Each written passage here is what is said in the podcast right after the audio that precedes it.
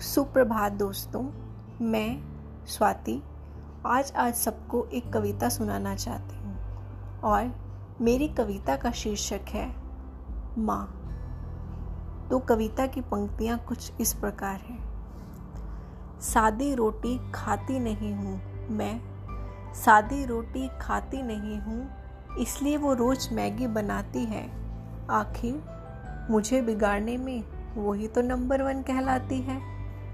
अपनी पसंदीदा चीज़ को, अपनी पसंदीदा चीज़ को मुझे नहीं खाना बोलकर भाई और मुझे खिलाती है।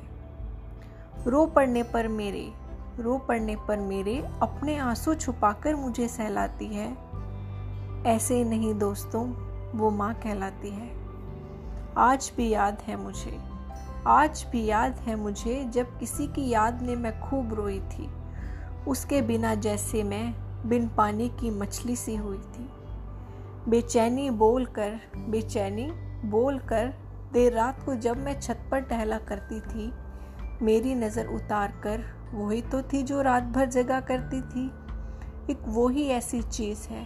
हाँ एक माँ ही ऐसी चीज़ है जिसकी वजह से आज मैं आगे बढ़ी हूँ। माँ तेरे बिना तो मैं कुछ भी नहीं हूँ। दूर उससे बैठी हूँ। मैं आज दूर उससे बैठी हूँ। अब उसी की चिंता सताती है। माँ है ना जनाब वो? उसके बिना मुझे नींद कहाँ आती है? उसके बिना मुझे नींद कहाँ आती है? शुक्रिया।